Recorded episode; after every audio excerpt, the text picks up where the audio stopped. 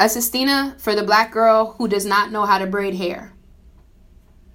Your hands have no more worth than tree stumps at harvest. Don't sit on my porch while I make myself useful. Braid secrets and scalps on summer days for my sisters.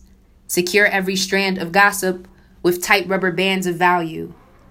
What possessed you to ever grow your nails so long? How can you have history without braids?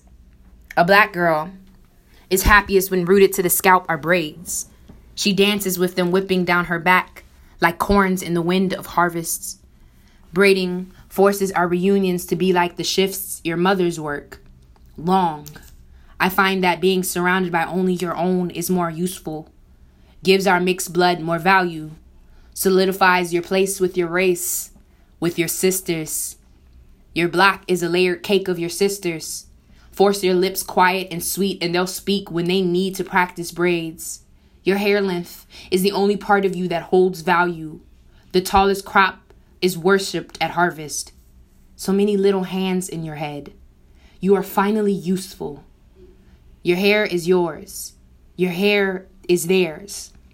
Your hair is for a black girl long. Tender headed ass won't last around here long. Cut your nails and use your fists to protect yourself against your sisters. Somehow mold those hands useful. Your hair won't get pulled in fights if they are in braids. Beat out the weak parts of the crops during harvest. When they are limp and without soul, they have value. If you won't braid or defend yourself, what is your value? Sitting on the porch until darkness sweeps in, needing to be invited. You'll be needing long. When the crop is already used, what is its worth after harvest? You'll learn that you can't ever trust those quick to call themselves your sisters.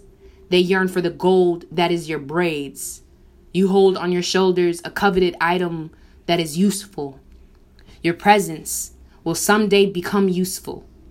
There will be one day the rest of your body will stagger under the weight of its value. Until then, sit in silence in the front, with your scalp on fire from the braids.